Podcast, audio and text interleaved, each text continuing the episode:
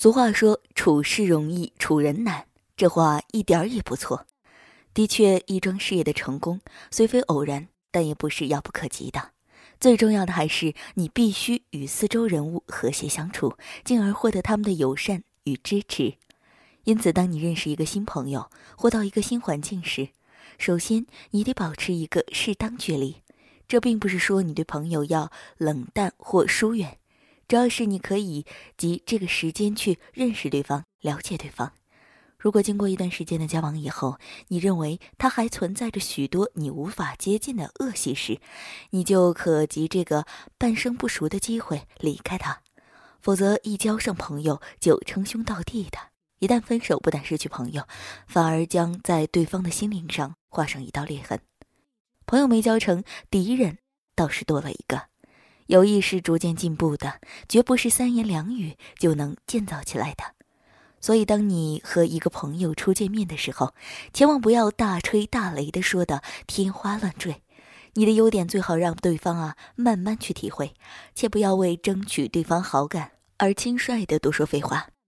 当你同朋友在一起感到无话可说时，这时，你可以问一点有关他个人的问题，诸如问他的工作经验、意见、赞成或反对的理由。这样，你不但借此进一步的了解他，而且也能很轻松的把僵局打开，赞成一个非常和谐的局面。当你向对方提出一个问题之后，你当然要听他的解答了。这时，你应该静静的多用耳朵来听，并在对方的说话中适时加上一两个短语的语句，以表示你在注意听他的话，使他觉得他的说话是有价值的。有时不妨偶尔馈赠对方一点小物件，这不是施小惠，而是表示你随时都在关心他。一条便宜的领带，一双不贵的丝袜，能得到的超过这些物品价值数十倍、数百倍的收获。或者找一个适当的机会对他一个理由的称赞，不是阿谀谄媚式的称赞。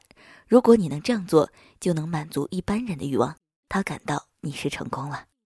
当朋友正忙于处理药物或研究一个问题时，切勿拿其他问题去跟他讨论，因为这时他是不喜欢有人去打断他思潮的。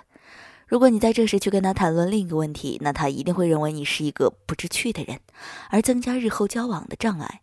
在这个完全是人与人组成的社会里，只要你能了解上述这些要点，你必能得心应手的去应付四周的人物，对方也将对你发生好感，处处协助支持你了。